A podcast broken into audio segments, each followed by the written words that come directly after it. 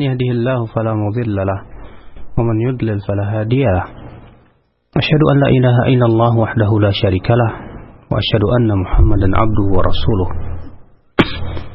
قال الله تعالى في كتابه الكريم يا أيها الذين آمنوا اتقوا الله حق تقاته ولا تموتن إلا وأنتم مسلمون. أما بعد فإن أصدق الحديث كتاب الله.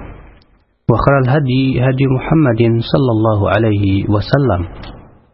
وشر الأمور محدثاتها وكل محدثة بدعة وكل بدعة ضلالة وكل ضلالة في النار. أيها الإخوة أعزني الله وإياكم.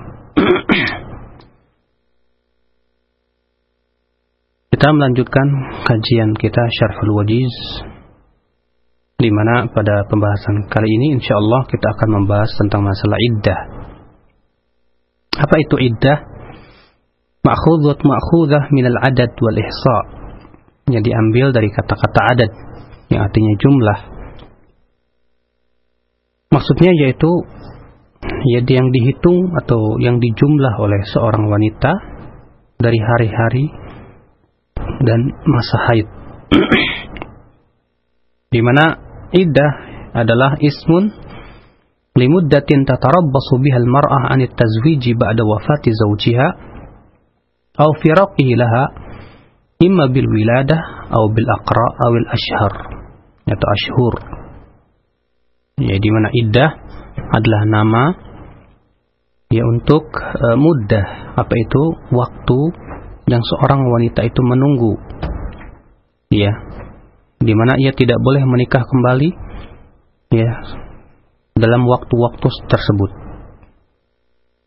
Setelah suaminya meninggal dunia atau bercerai dengannya di mana iddah itu berupa ya batasannya bisa dengan cara apa dengan e, berupa apa namanya wiladah itu melahirkan atau bil akra atau dengan haid atau suci atau dengan bulan anwa'uha macam-macam iddah. Ini ada beberapa macam ya, akhi. Yang pertama yaitu iddah wanita yang ditinggal mati suaminya. Wa man mata anha zawjuha fa iddatuha arba'atu ashhar ashhur wa ash wa ashara. Siapa yang ditinggal mati oleh suaminya, maka iddahnya adalah 4 bulan 10 hari baik dia sudah didukul ataupun dia belum dukul. Ya, sebagaimana Allah berfirman dalam surat Al-Baqarah ayat 234 Walladzina yutawaffawna وَالَّذِينَ wa مِنْكُمْ azwaja yatarabbasna يَتَرَبَّصْنَ بِأَنْفُسِهِنَّ arba'ata ashhuri wa. Dan orang-orang yang ditinggal mati suaminya dan mereka meninggalkan dan orang-orang yang meninggal di antara kalian dan meninggalkan istri. Maka para istri itu ya menunggu empat bulan sepuluh hari. Allahumma kecuali apabila si istri ditinggal oleh suami dalam keadaan hamil. Maka idahnya sampai dia melahirkan dan selesai nifas. Ya apabila misalnya ya si suami meninggal dunia sementara istrinya hamil 9 bulan. Seminggu lagi dia hendak melahirkan. Maka ya setelah melahirkan dan setelah selesai nifas maka dia sudah dianggap selesai ya iddahnya. Sebagaimana disebutkan dalam hadis Al-Miswar bin Makhramah anna Subai'ah al-Aslamiyah nafisat ba'da wafati zawjiha bilayal ya bahwa Subai'ah al-Aslamiyah ya beliau melahirkan setelah wafatnya suaminya beberapa malam فجاءت النبي النبي صلى الله عليه وسلم استأذنته أن تنكح فأذن لها فنكحت maka ya Subai'ah pun datang kepada Nabi Shallallahu Alaihi Wasallam dan meminta izin untuk menikah maka Rasulullah Shallallahu Alaihi Wasallam pun yang mengizinkan Subai'ah untuk menikah ini menunjukkan ya akhi bahwa wanita yang ditinggal suami ditinggal meninggal ditinggal mati suaminya dalam keadaan apa namanya dia uh, hamil maka iddahnya adalah sampai dia melahirkan. Macam yang kedua yaitu wanita yang ditalak. Dan wanita yang ditalak ini ada dua macam. Yaitu ya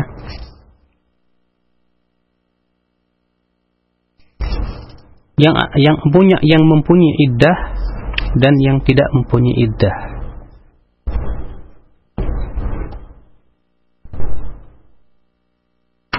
Ini berdasarkan uh, uh, maaf ya wanita yang ditalak itu ada dua macam ada yang mempunyai iddah dan ada yang tidak mempunyai iddah. Siapa yang tidak mempunyai iddah?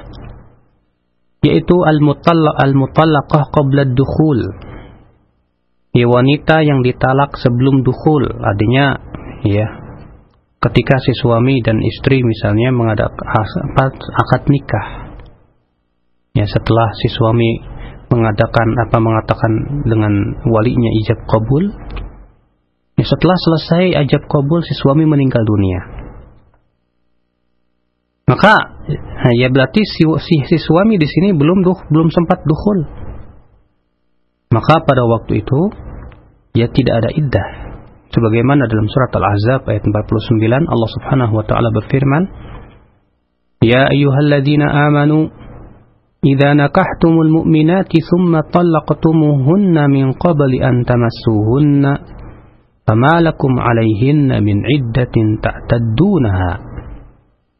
Hai orang-orang yang beriman, apabila kalian menikahi wanita-wanita mukminat kemudian kalian talak sebelum kalian memegangnya ya, sebelum dukhul maka pada waktu itu tidak ada iddah bagi mereka artinya tidak mengapa kalau si wanita itu langsung menikah lagi dengan lelaki lain ya ini tidak ada tak iddah yang kedua yaitu wanita yang ditalak dan ada iddah pada mereka siapa itu yaitu wanita yang sudah didukhul. Ya misalnya ya setelah si suami ijab kabul kemudian dia pun menjimai istrinya ya, dianggap dukhul. Maka ini pun ada beberapa macam. Macam yang pertama apabila ya ya setelah ditalak apa ketika ditalak ternyata ya hamil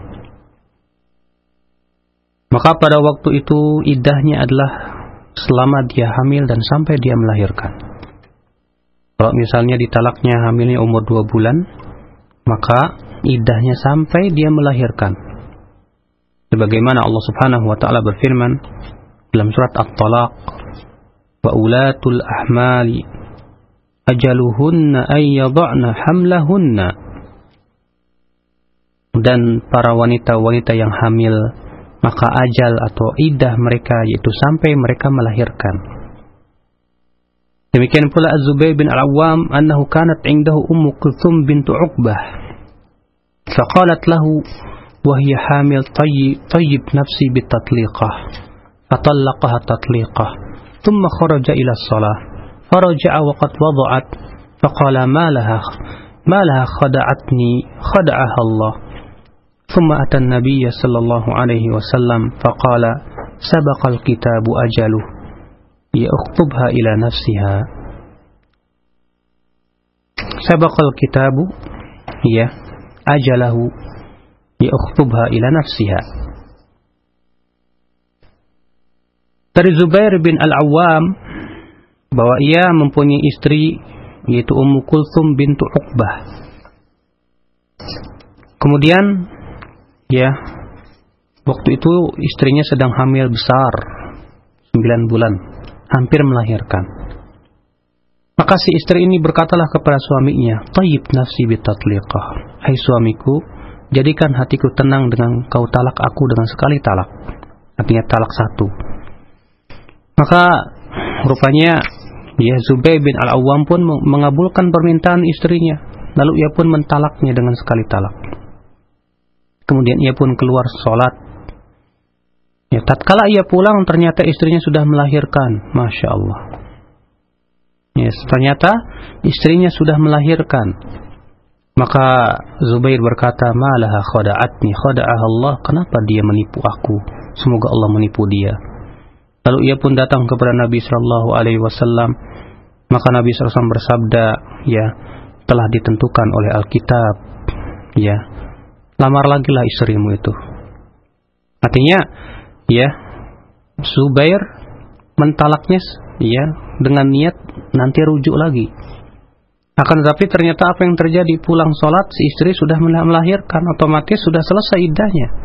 Mau tidak mau kalau mau nikah lagi dengan istrinya maka dia harus melamar lagi dan akad lagi dengan mahar yang baru ya dan ijab kabul dan yang baru. Subhanallah. Hadis ini dikeluarkan Ibnu Majah dan disahihkan oleh Syekh Albani rahimahullah. Kemudian akal Islam ini adalah uh, wanita yang ditalak yang mempunyai iddah yang macam nomor satu yaitu yang sedang hamil. Adapun yang kedua yaitu wanita yang ditalak dan sudah dukhul ya. Dan dia masih haid. Dalam artian dia masih aktif haidnya. Maka pada waktu itu idahnya adalah tiga kali haid berdasarkan firman Allah Subhanahu wa taala wal mutallaqatu yatarabbasna bi anfusihinna thalathata quru. Dan para wanita yang ditalak itu menunggu ya menunggu terhadap diri mereka yaitu tiga kuru yaitu tiga kali haid. Atas penafsiran sebagian para ulama. Ya. Yang kedua atau yang ketiga, ya macam wanita yang ditalak dan mempunyai iddah, yaitu wanita yang ditalak dan sudah dukhul, namun dia masih kecil dan belum haid, atau wanita yang sudah tua dan sudah tidak haid lagi.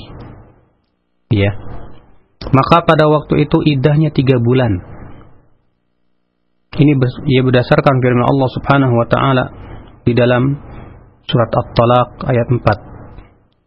واللائي يئسن من المحيض من, من نسائكم إن ارتبتم فعدتهن ثلاثة أشهر واللائي لم يحدن dan wanita-wanita yang sudah tidak haid lagi jika kalian merasa ragu maka iddah mereka adalah tiga bulan demikian wanita-wanita yang belum haid ya subhanallah Demikianlah Allah Subhanahu wa taala mengatur masalah iddah ya akhi.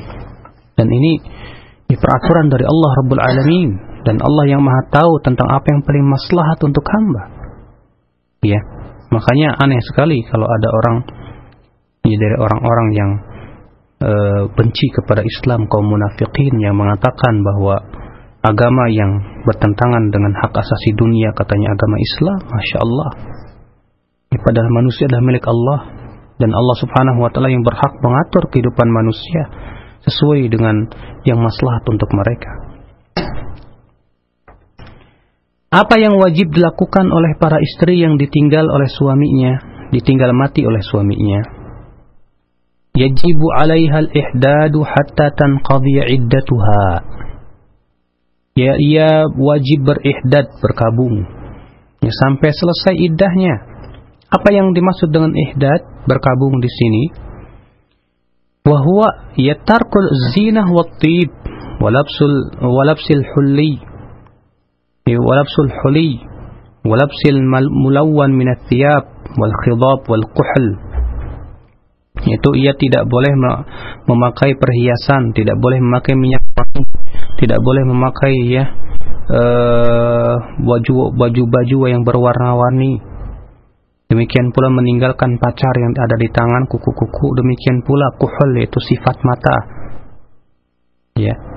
Ini berdasarkan hadis yang dikeluarkan oleh Bukhari dan Muslim dari Ummu Atiyah ia berkata, "Kunna nunha an nuhid an nuhad an nuhidda ala mayyitin fawqa thalath illa ala zawjin arba'ata ashhuri wa ashra." Kami dilarang untuk berihdad berkabung atas mayat lebih dari tiga hari. Kecuali ia berkabung, berkabung terhadap suami yang meninggal, yaitu selama empat bulan sepuluh hari. Wala tahil ya di mana kami dilarang untuk memakai kuhul. Apa itu? Yaitu celak mata. Wala nutayyib. Dilarang pula kami untuk memakai minyak wangi. Wala nalbasu thawban masbughan dan tidak boleh kami memakai pakaian yang masbuk yaitu dicelup dengan berbagai macam warna. Ya وقد رخص لنا عند الطهر إذا اغتسلت إحداه إحدانا من محيضها في نبذة من من من كست أظفار وكنا ننهى عن اتباع الجنائز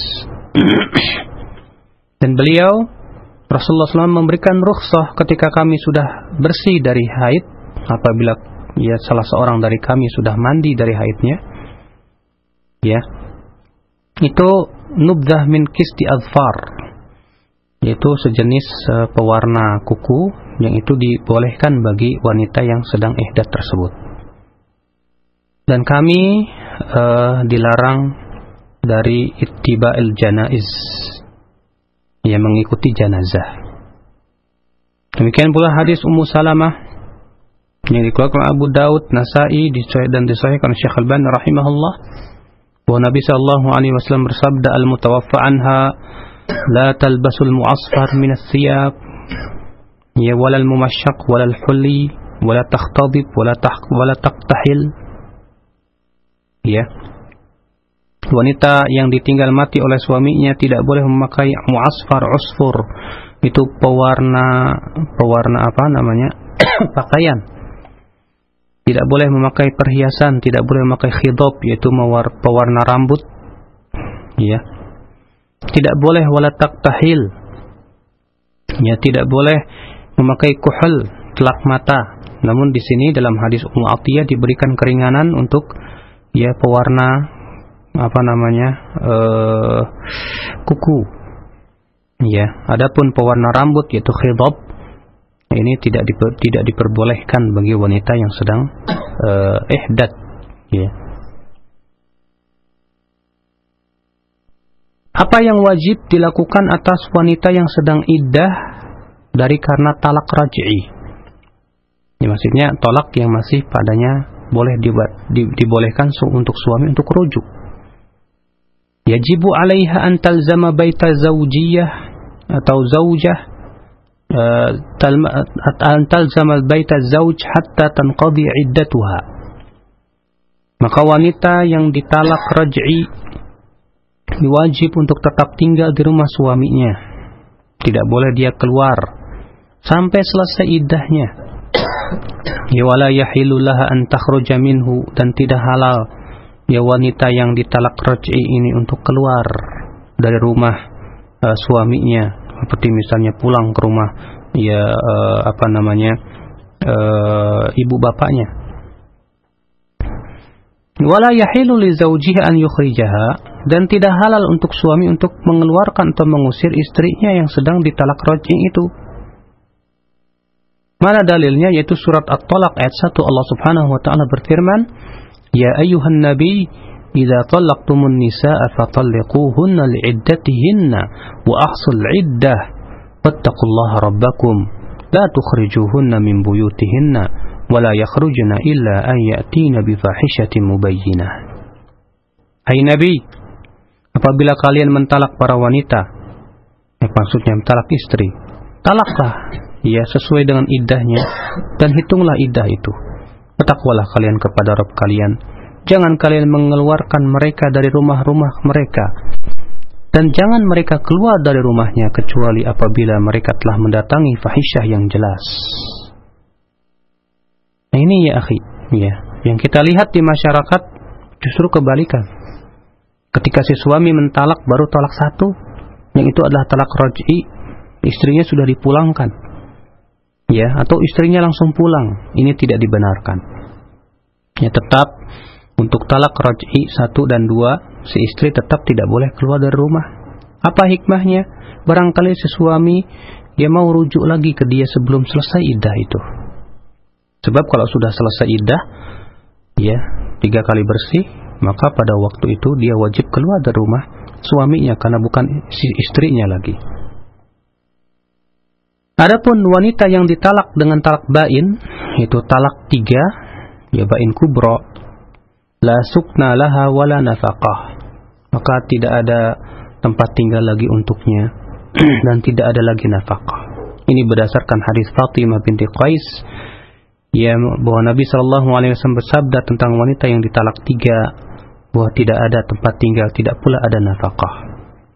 Iya.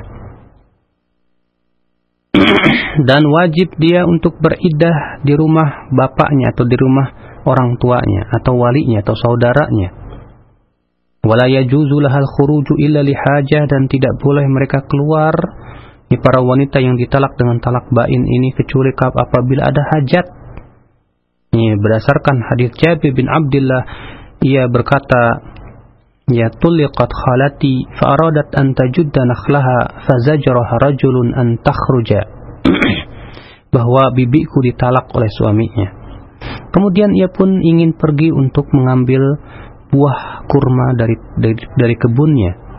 Maka seorang sahabat pun memarahinya. Ya kenapa dia keluar? Fa'atatin Nabi sallallahu Nabi sallallahu alaihi wasallam faqala bala fajuddi nakhlaki fa innaki asa an tasaddaqi aw taf'ali ma'rufa. Kata Rasulullah tidak apa-apa. Artinya kalau memang ada hajat untuk keluar maka diperbolehkan. Ya kalau tidak ada hajat maka tidak boleh. Maka Rasulullah SAW bersabda, ya tidak apa-apa, ambillah ya, ya buah kurmamu itu, barangkali engkau bisa bersodakah, atau engkau bisa melakukan kebaikan. Ikhwatul Islam, a'azani Allah wa iyakum, ini adalah yang berhubungan dengan iddah. Sekarang kita masuk ya akhi kepada masalah yaitu yang berhubungan dengan al-istibra' apabila seorang laki-laki memiliki wanita hamba sahaya maka tidak boleh si wanita hamba sahaya ini disetubuhi sampai ia istibra bersih sekali haid. Ya apabila dia hamil maka sampai ditunggu dulu sampai dia melahirkan dulu.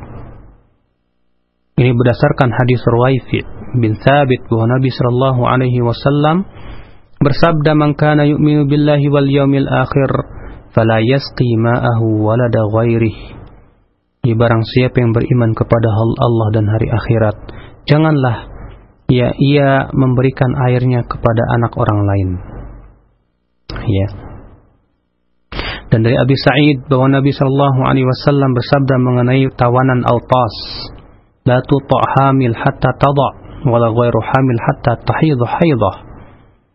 Tidak boleh wanita yang sedang hamil itu disetubuhi sampai dia melahirkan. Tidak pula wanita yang tidak hamil sampai dia suci dulu satu kali bersih. Ya. Satu kali haid. Nah ini ikhwatul Islam azan ya Allah wa iyyakum. Kemudian apabila terjadi perceraian dan ada anak siapa yang ya memelihara kehidupan anak tersebut ya maka ikhwatal Islam apabila si anak itu masih kecil ya terlebih ia masih menyusui maka istrinya lebih berhak untuk memelihara anaknya sampai umur tujuh tahun ya malam tatazawwad selama si istri itu si wanita itu belum menikah Fa'idha balagha sab'a sinin, kalau apabila sudah sampai tujuh tahun, maka pada waktu itu si anak diberikan pilihan. Dia memilih siapa, mau pilih ibunya atau bapaknya. Sebagaimana disebutkan dalam hadis yang Hasan diriwayatkan Abu Daud dari Amr bin Shu'aib dari bapaknya dari kakeknya anna mar'atan qalat bahwa ada seorang wanita berkata ya Rasulullah inna ibni hadza kana batni lahu wi'a wa thadli lahu siqa wa hijri lahu hiwa Wahai Rasulullah, anakku ini do, ya perut perutku adalah sebagai ya bejananya. Ya tetekku ini adalah sebagai pemberian minumnya. Pangkuanku ini sebagai pelindungannya. Wa inna abahu talaqani dan sesungguhnya ayahnya telah mentalak aku. Wa arada an yantazi'ahu minni dan dia ingin mengambil anak ini dariku. Maka Rasulullah sallallahu alaihi wasallam bersabda, anti ahakku bihi malam tankihi engkau lebih berhak terhadap anakmu selama engkau belum menikah. Ya. Demikian pula dari hadis Abu Hurairah bahwa ada seorang wanita datang kepada Nabi Shallallahu Alaihi Wasallam. Lalu ia berkata, wahai Rasulullah, ya sesungguhnya suamiku dia ingin pergi membawa ya anakku. Ya. Maka Rasulullah SAW bersabda ya kepada si anak itu, ada abuku, hadi umuk. Hai anak, ini bapakmu dan ini ibumu. Ya, fakhud biyadi ayyihi masyita. Ayo, pilih. Dia mau ikut yang mana? Maka si anak ini pun memilih ikut ibunya. Maka ibu pun membawa si anak tersebut. Nah ini ya akal Islam yang berhubungan dengan siapa yang berhak memelihara anak ya ketika terjadi perceraian antara suami dan istri. Alhamdulillah kita selesai dari kitabun nikah. Ya. Dan subhanallah itulah akan Islam Islam mengatur ya hubungan antara manusia yang berupa pernikahan. Di mana Islam yang melarang berbagai macam sifat yang menzalimi Seorang suami dilarang dalam Islam untuk menzalimi istri. Dan seorang istri ya dilarang untuk menzalimi suami. Ya. Allah Subhanahu wa taala begitu sangat adil di dalam hukum-hukumnya. Begitu sangat sempurna dalam keputusannya.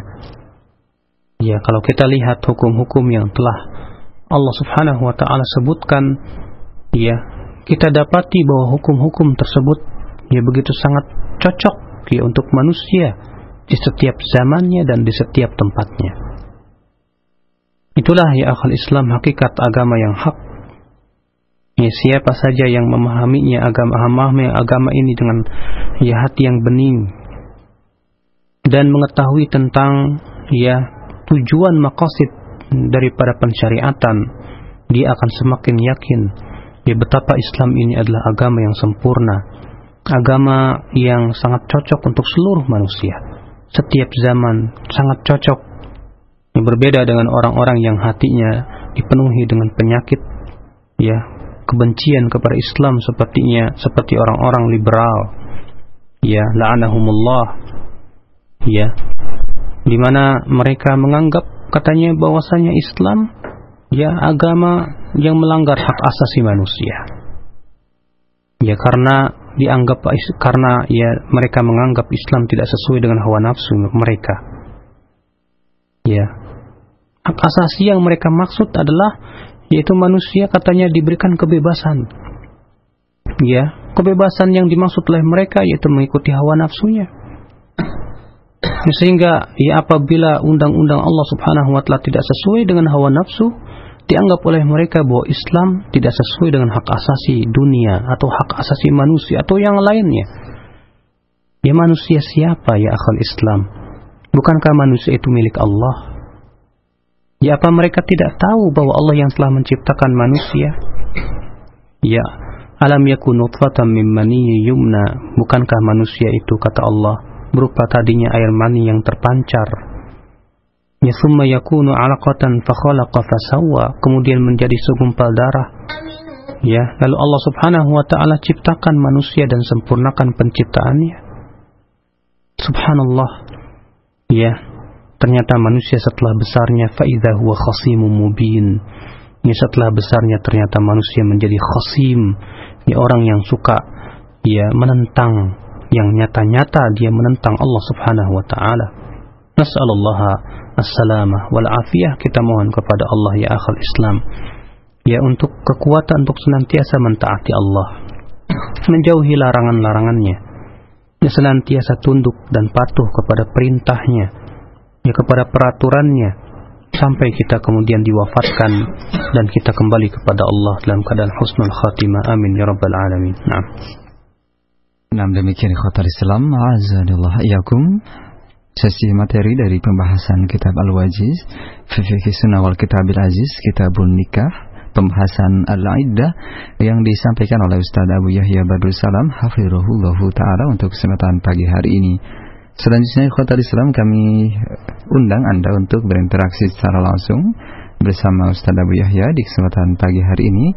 Anda bisa hubungi kami di 0218236543 atau melalui pesan singkat di 0819896543. Kami angkat untuk yang pertama dari penelpon. Assalamualaikum.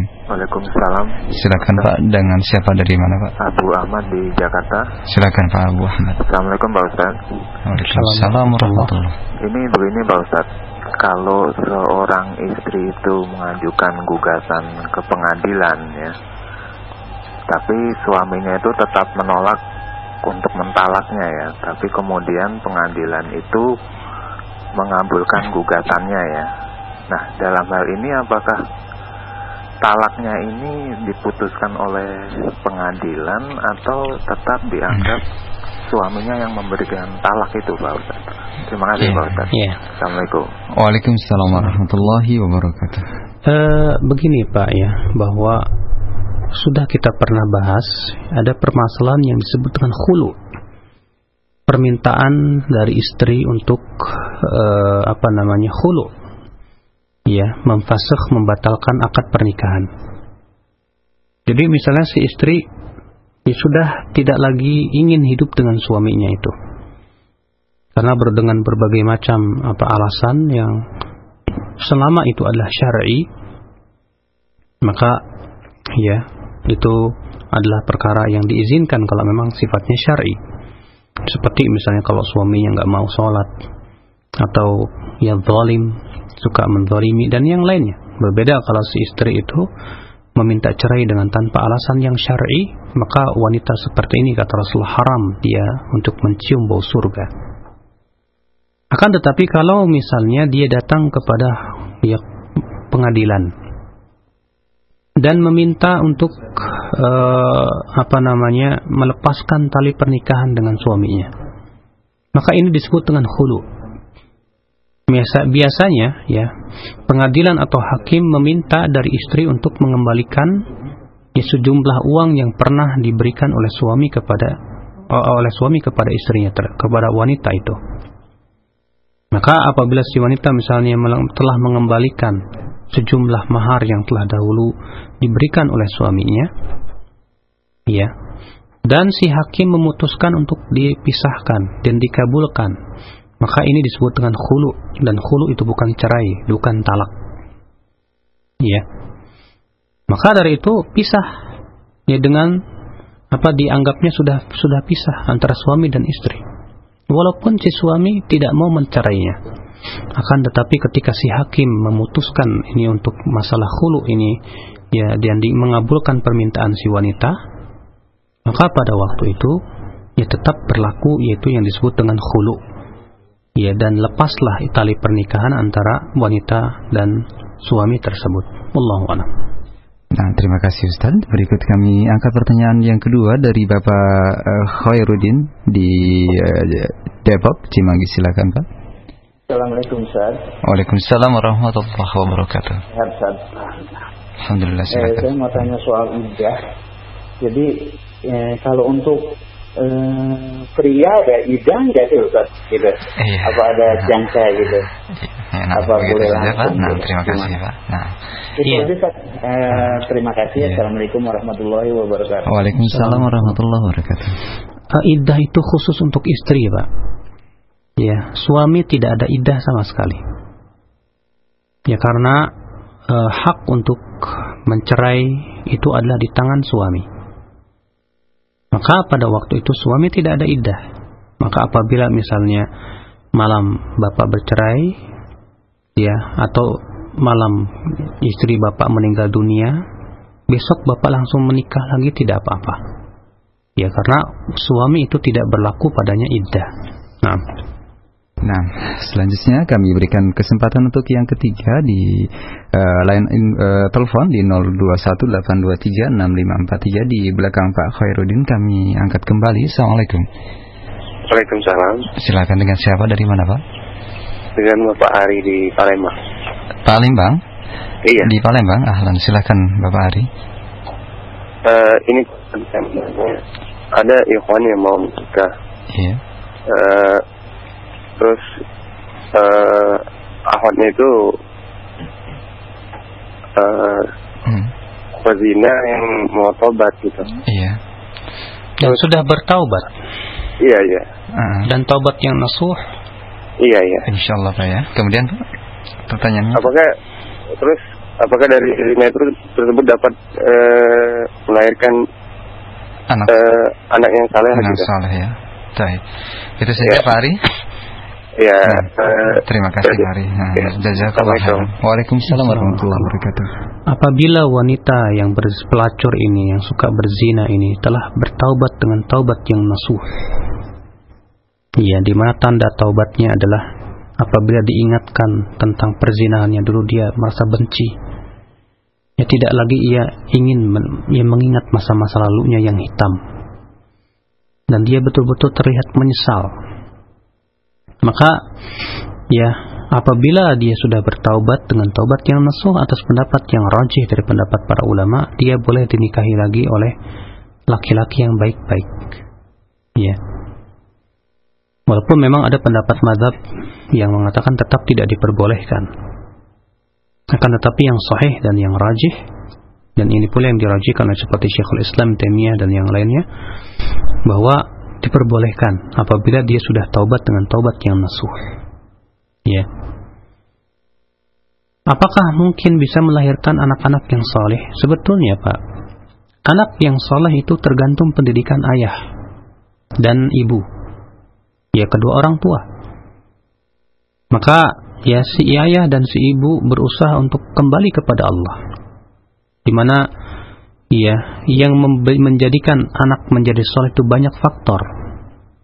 Faktor yang pertama yaitu makanan yang halal di mana si suami, si istri yang memberikan kepada anak tersebut makanan yang halal, maka ia tumbuh ya daging-daging yang halal juga.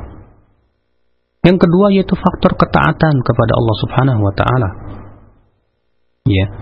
Sebagaimana Allah Subhanahu wa taala ketika mengkisahkan kisah uh, Musa dan Nabi Khidir di mana mereka menemukan sebuah uh, rumah milik dua anak yatim yang hampir roboh yang kemudian Nabi Khidir pun memperbaiki dinding yang hampir roboh itu.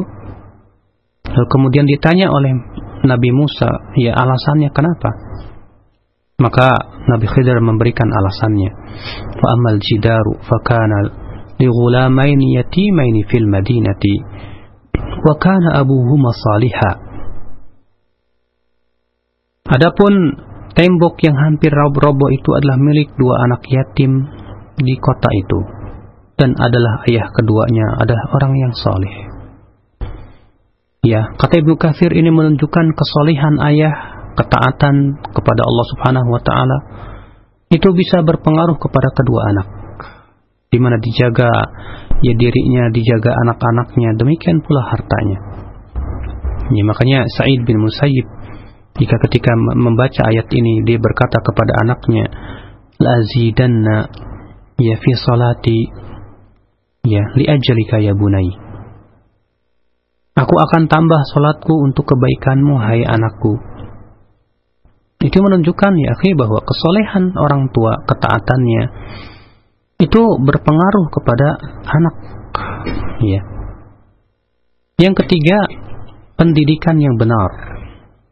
Dijauhkan si anak itu dari hal-hal yang bisa mengotori hatinya. Ya mengotori pemikirannya. Diberikan dia pendidikan-pendidikan yang soleh dan kemudian yang keempat yaitu lingkungan yang mendukung sebab terkadang ya apabila mendukung lingkungan tidak mendukung ya di mana lingkungannya banyak maksiat di situ banyak anak-anak berandal yang mereka tidak beriman kepada Allah dan hari akhirat berani melanggar apa batasan-batasan Allah kemudian si anak itu pun kemudian bergaul maka ya terkadang ini pun mereka terbawa oleh pergaulan.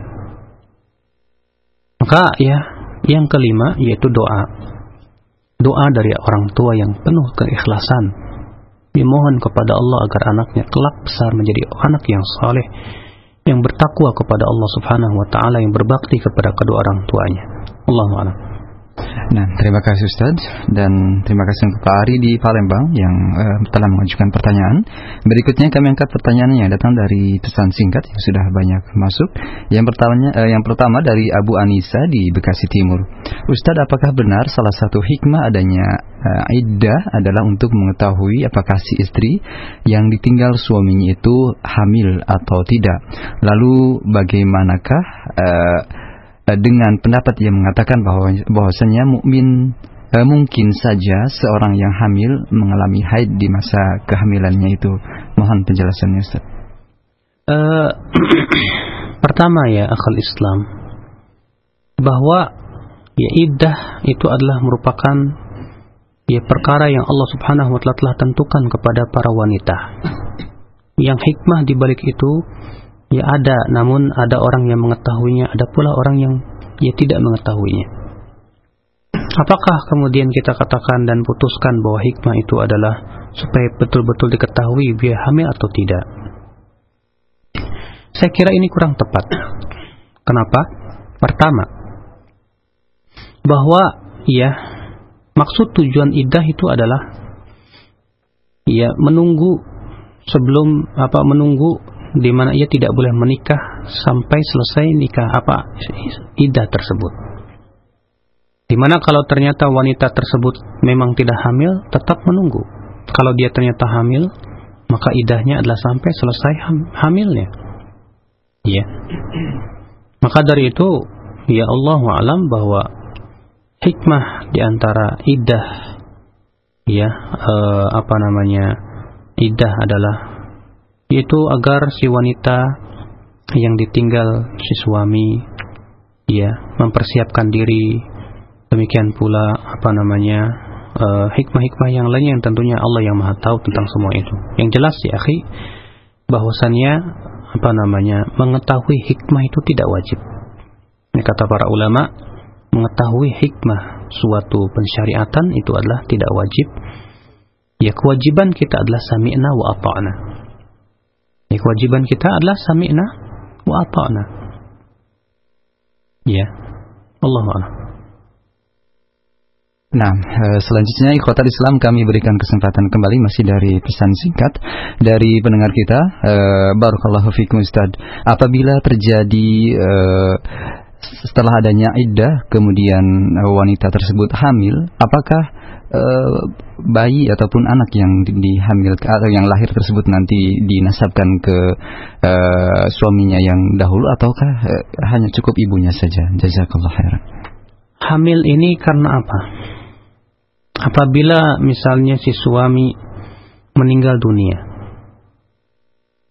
Kemudian ya selama dia menunggu iddah 4 bulan 10 hari. Ketika dia ditinggal suaminya dia belum hamil. Namun kemudian ya setelah beberapa bulan dia baru hamil, maka dilihat kehamilannya tersebut. Berapa bulan dia hamil? Apabila baru diketahui hamil dan diperkirakan bahwa hamilnya itu sebelum suami meninggal, maka dinisbatkan kepada suaminya. Iya, karena bisa jadi itu air dari suaminya.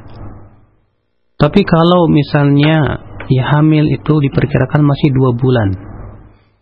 Ya, setelah si suami meninggal dunia, dua bulan misalnya, karena jumlahnya empat bulan sepuluh hari. Maka ini berzina. Maka orang wanita ini telah berzina dan tidak halal dinisbatkan kepada suaminya, tapi dinisbatkan kepada ibunya. Allah Allah. Baik, selanjutnya dari pesan singkat kembali dari Umu Amar di Purwakarta. Ustadz Barakallahu Fikum, eh, di manakah seorang istri yang sudah khulu dari suaminya eh, menjalani masa idahnya? Apakah di rumah suaminya ataukah bersama eh, keluarganya? Jazakallah khairan. Untuk wanita yang khulu, ya, dia tidak ada apa sudah tidak ada lagi kewajiban suami untuk memberikan nafkah dan tidak boleh lagi tinggal di rumah suaminya. Sebagaimana sudah kita bahas. Jadi dia semenjak diputuskan oleh hakim untuk hulu dan selesai dari itu, maka wajib dia keluar dari apa rumah suaminya karena sudah tidak halal lagi. dan tidak boleh dia wanita men, apa menikah dengan lelaki sampai dia ya selesai satu kali haid. Ya, karena untuk hulu itu ya idahnya hanya satu kali haid saja. Iya. Jadi dan tidak ada kuat tidak ada kuat apa tidak ada lagi dia untuk tempat tinggal jadi di rumah suaminya dan tidak lagi ada kewajiban suami untuk memberikan nafkah nafkah kepadanya karena ia bukan istrinya lagi. Allahu a'lam. Baik, selanjutnya dari penelpon kembali kami angkat di 0218236543 ada Pak Syarif di Tanjung Priok Jakarta Utara. Silakan. Assalamualaikum Pak. Assalamualaikum Ustaz. Waalaikumsalam warahmatullahi wabarakatuh. Hari Tanjung Priok. Iya. Ini pertanyaannya mungkin bersambung. Satu ada seorang janda punya anak angkat, Hmm. ya, kemudian dia hamil anaknya itu. Nah, yang hamil ini tidak tahu karena rumah, si ibu janda ini punya rumah kontrakan, ada seorang yang di situ. Hah? Nah, kemudian dinikahkan dan hamilnya itu udah tiga bulan kemudian melahirkan begitu, jadi sudah enam bulan barangkali saja. hmm. Nah, ini kejadian sebenarnya. Kemudian ada seorang bapak punya anak laki-laki, si ibu punya anak perempuan. Itu dia janda sama eh, duda begitu. Si bapak sama ibunya menikah, kemudian anaknya pun dinikahkan. Itu bagaimana hukumnya, Ustaz? Terima Iya, kasih. Ada dua kasus nih Pak ya. Iya, Nah, terima kasih. Assalamualaikum warahmatullahi wabarakatuh. Waalaikumsalam warahmatullahi Nikah dalam keadaan hamil mungkin Ustaz. Secara Iya. eh, ini. Tentang wanita yang menikah dalam keadaan hamil, ikhtilaf para ulama menjadi tiga pendapat.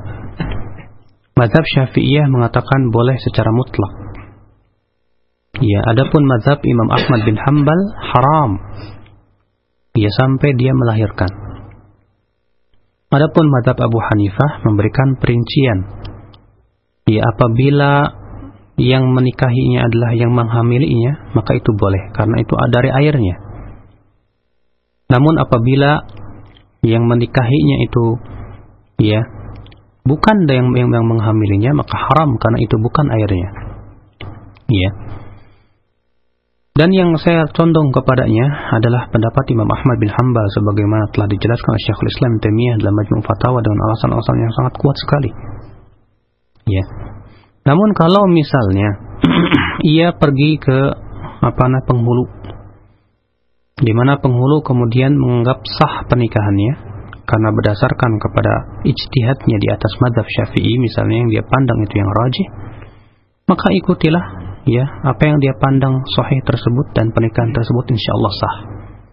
Ya karena kewajiban orang awam adalah fas'alu ahla dzikri in kuntum la ta'lamun. Tanya kepada ahlinya kalau kamu tidak mengetahuinya. Allahu a'lam. Adapun yang kedua, Hmm. ya ada duda dan janda. Duda bawa anak janda bawa anak. Hmm.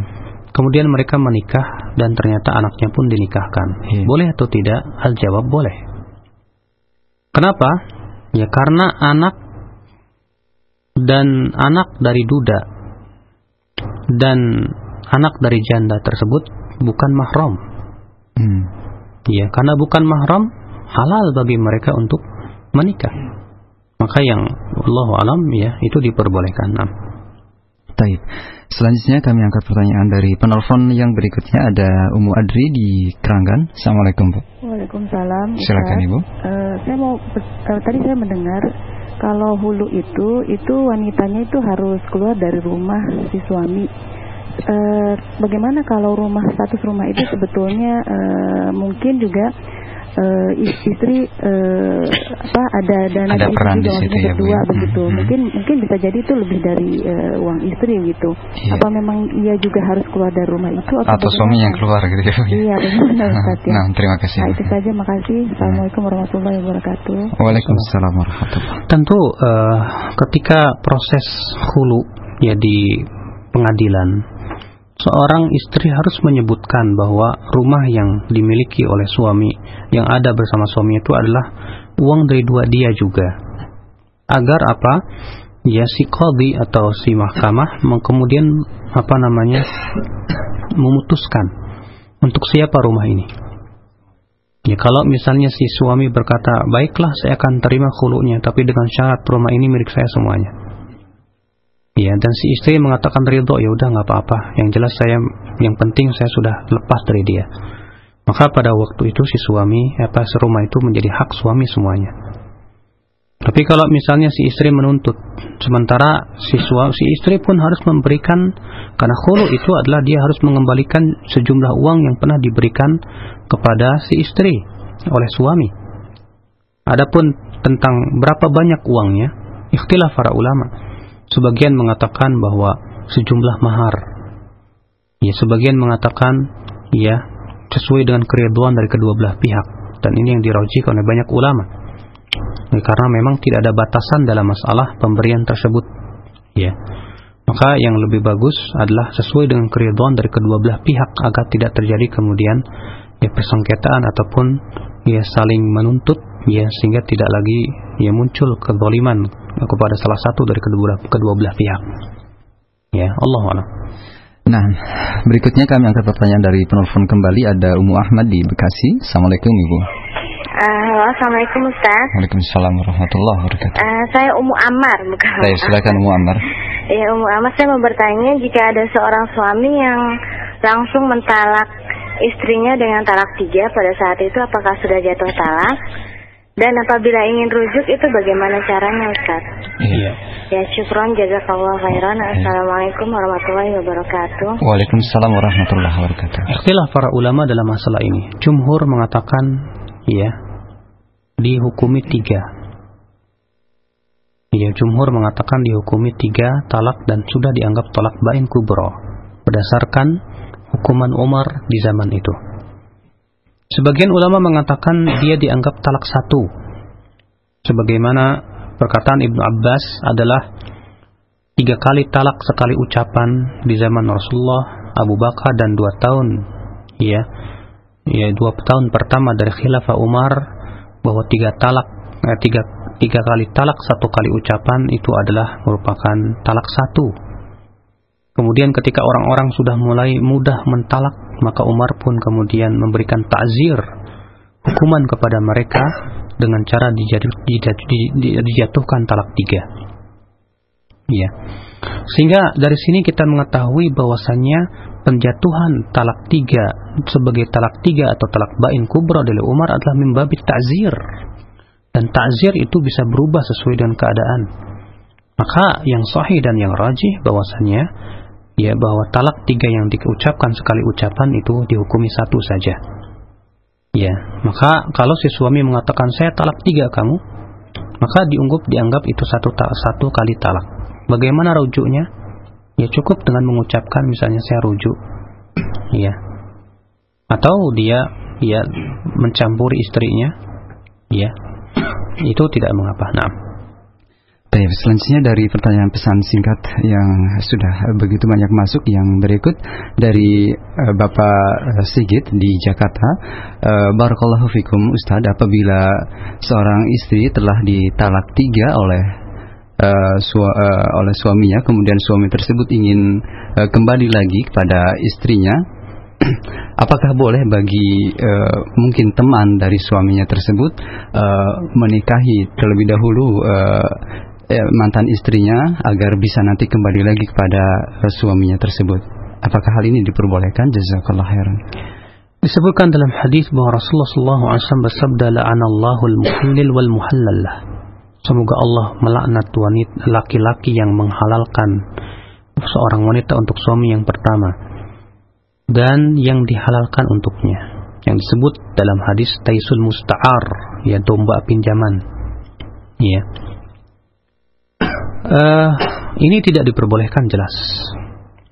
Maka ya, para ulama berkata apabila seorang laki-laki menikahi seorang wanita dengan niat agar si wanita ini telah menjadi halal kembali untuk suaminya yang pertama, maka tetap tidak jadi halal karena niat seperti ini tidak dianggap dalam syariat.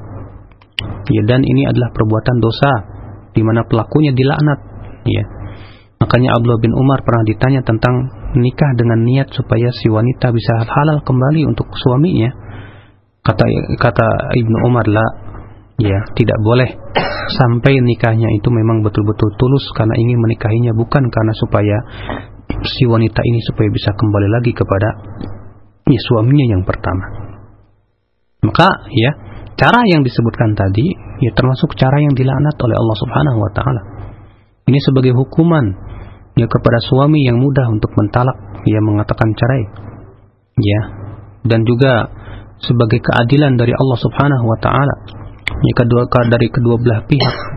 Ya untuk mengetahui bahwasannya masalah seperti ini bukan masalah yang sepele. Allah Allah Baik, uh, selanjutnya kami angkat pertanyaan yang datang melalui pesan singkat kembali. Ya Ustaz Barakallahu Fikum, uh, dalam pengasuhan anak yang di bawah umur lima tahun, uh, menurut syariat Islam oleh siapa Ustaz? Apabila istri yang menuntut cerai dan uh, sebelumnya anak tersebut di uh, banyak diurusi oleh ayahnya karena alasan uh, istrinya tersebut uh, tidak senang nah, dalam tanda kutip mengurus anaknya karena menghindar dari suami. Jazakallah khairan dari Abu Abdullah di Jakarta. Apabila anak tersebut yang umur lima tahun tersebut. Ya sudah berumur lima tahun, ya. Apa namanya sudah apa namanya tidak lagi membutuhkan kepada dalam artian tidak banyak lagi ya kepada ibu. Dalam artian tidak seperti halnya masih bayi atau masih umur satu tahun dua tahun yang masih butuh kepada susuan ibu dan lebih banyak ini dan kemudian juga ya ibunya tidak saleh dan suaminya yang saleh yang dikhawatirkan apabila dibawa oleh si istri berakibat si anak tersebut tidak akan diurus ya dan tidak terurus pendidikannya maka melihat keadaan keadaan yang seperti ini, maka pada waktu itu si suami lebih berhak ya kepada si anak tersebut. Ya. Namun tentunya tetap si anak diberikan pilihan ya untuk antara dia memilih ibunya atau bapaknya. Sebagaimana Rasulullah SAW memberikan pilihan kepada si anak tersebut sampai sampai berkata ya wahai anak ini bapakmu ini ibumu ya silahkan engkau mengambil ke mana, ke mana yang kau inginkan. Maka kemudian si anak ini pun ternyata mengambil tangan ibunya dan pergi bersama ibunya. Itu ya tidak mengapa. Nah, masih dari pesan singkat kembali dari uh, pendengar yang uh, di antara begitu banyak yang bertanya mengenai uh, pernikahan siri Ustaz. Uh, kan uh, beberapa waktu yang lalu pernah menjadi pro kontra dan polemik di uh, negara kita. Bagaimanakah sebenarnya hukum nikah siri ini dari pandangan syariat Islam? Jazakallah khairan. Nikah siri apa yang dimaksud? Kalau yang dimaksud nikah siri artinya menikah tanpa sepengetahuan penghulu dalam artian ijab kabulnya ada ya maharnya ada saksinya ada, walinya pun ada, semua syarat-syarat pernikahan ada. Ada pun ada juga walimah pun ada. Ya. Dan iklan. Ya. Maka seperti ini sah pernikahan seperti ini, ya. Akan tetapi tentunya ya yang lebih bagi yang lebih bagusnya lagi kalau suami melapor kepada pihak penghulu agar kelak ya tidak terjadi hal-hal yang tidak diinginkan di ke depannya. Itu yang lebih baik. Namun kalau masalah sah atau tidaknya, ya seperti itu saya katakan sah. Ya karena kehadiran penghulu itu bukan syarat sah nikah. Ya, syarat sah nikah itu yang telah saya sebutkan tadi, adanya ijab kabul, adanya ya e, wali, ya demikian pula diwajibkan adanya dua saksi, demikian pula adanya walimah, yaitu adalah hukumnya wajib dan juga diumumkan i'lan. Ya. Nah. Maka seperti ini sah pernikahannya. Hmm. kalau itu yang dimaksud dengan nikah siri. Ya.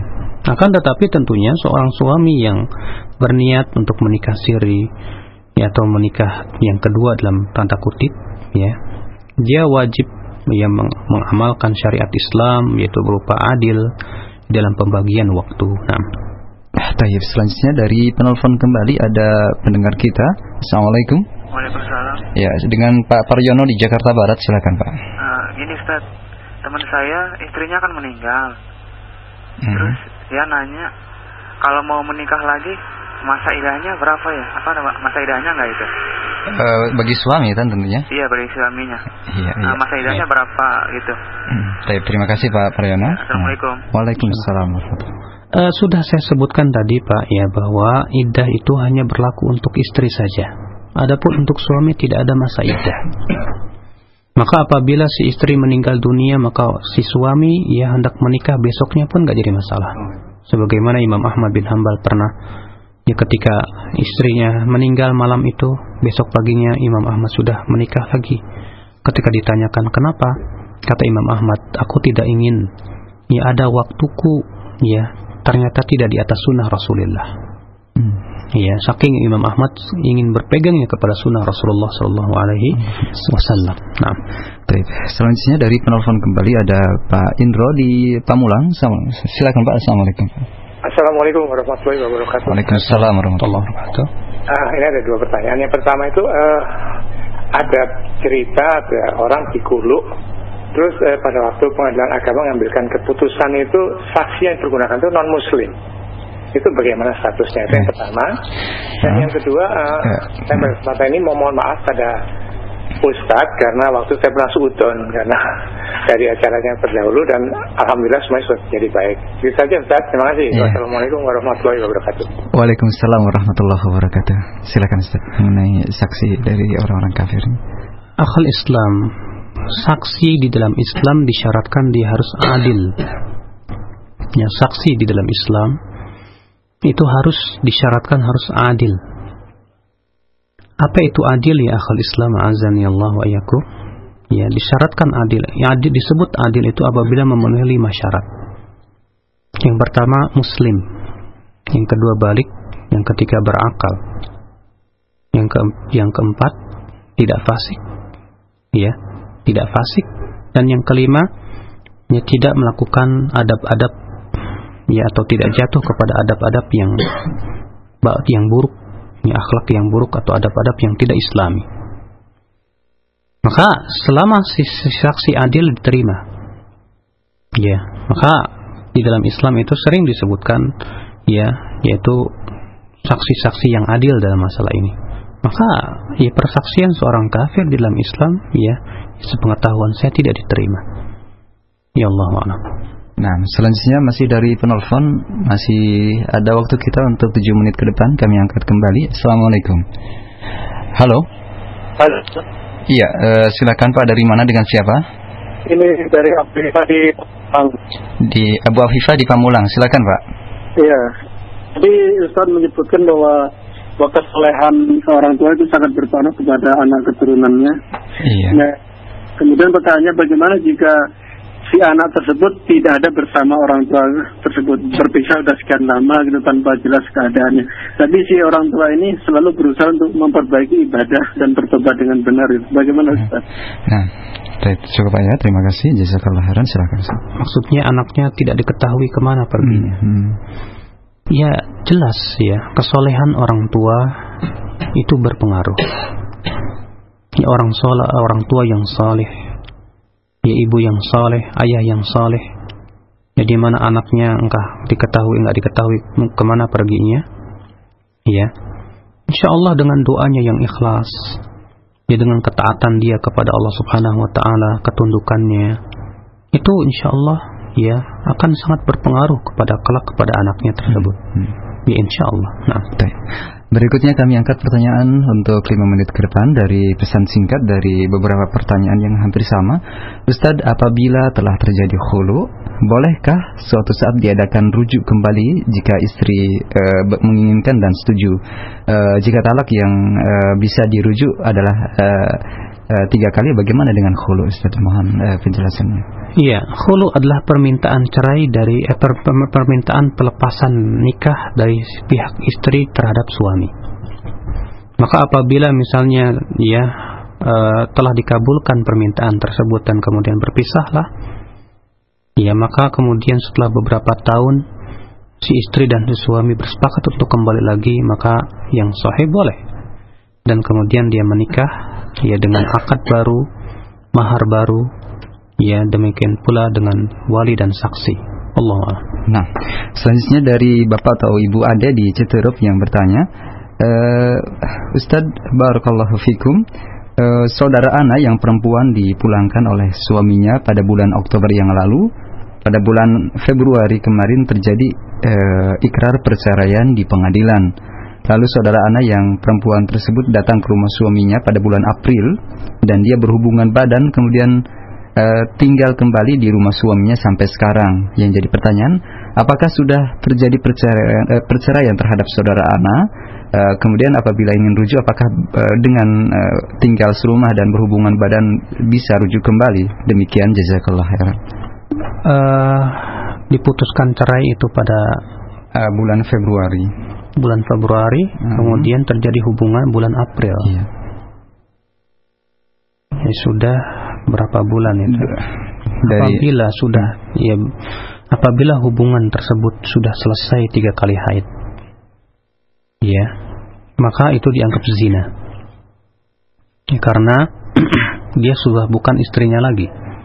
Apabila dia mau rujuk, dia wajib menikah dengan ya akan baru.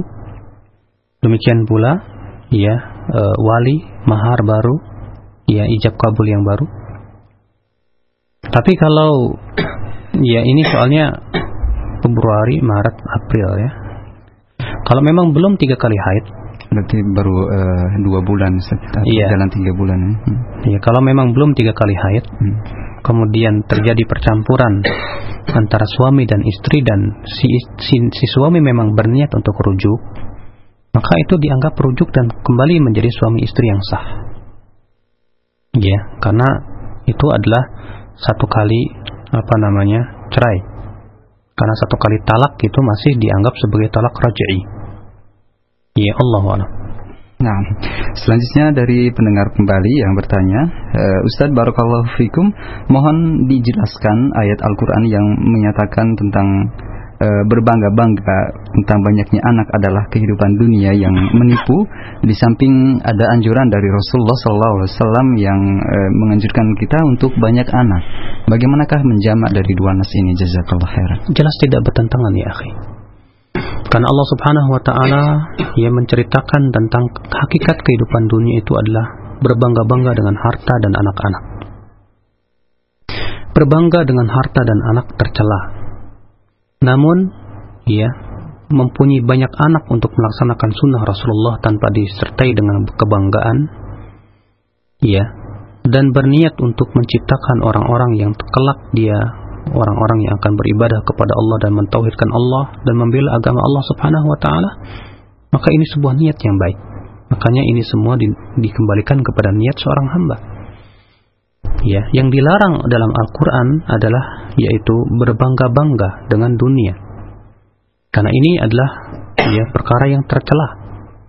Dan yang diperintahkan adalah untuk memperbanyak anak dalam rangka ya Rasulullah SAW berbangga kelak pada hari kiamat dan ini mengikuti sunnah dan anjuran Rasulullah. Maka apabila antum punya banyak anak itu karena ingin mengikuti sunnah dan anjuran Rasulullah, antum mendapatkan pahala di sisi Allah.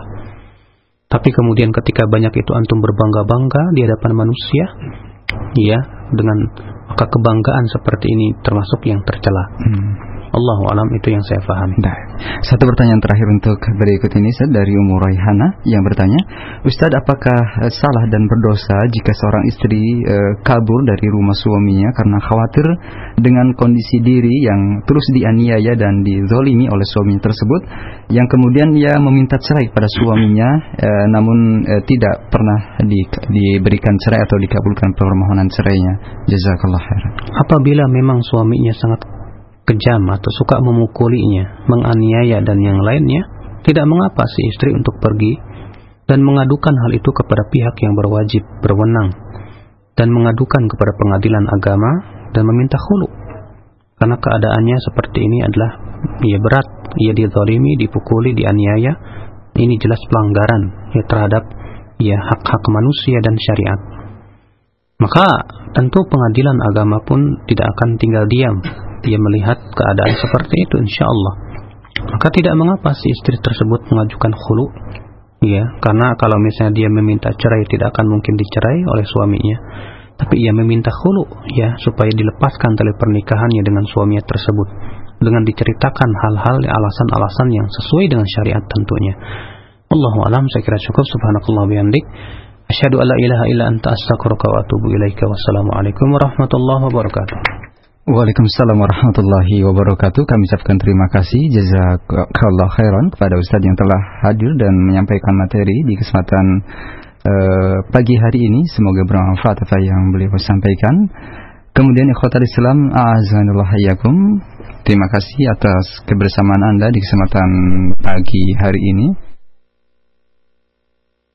Semoga apa yang kita simak dan kita ikuti kajiannya di kesempatan pagi hari ini bermanfaat. Mohon maaf karena begitu banyaknya pertanyaan yang tidak bisa kami ajukan karena keterbatasan waktu. Kemudian ikhwatal Islam berikut kami sampaikan informasi kajian ilmiah dan beberapa, beberapa info uh, pendidikan yang akan kami sampaikan berikut. Mohon maaf atas segala kekurangan kami. Jazakumullahu khairan. Sekali lagi atas partisipasi dan kebersamaan Anda. Wassalamualaikum warahmatullahi wabarakatuh. نور من القرآن قال الله تعالى أعوذ بالله من الشيطان الرجيم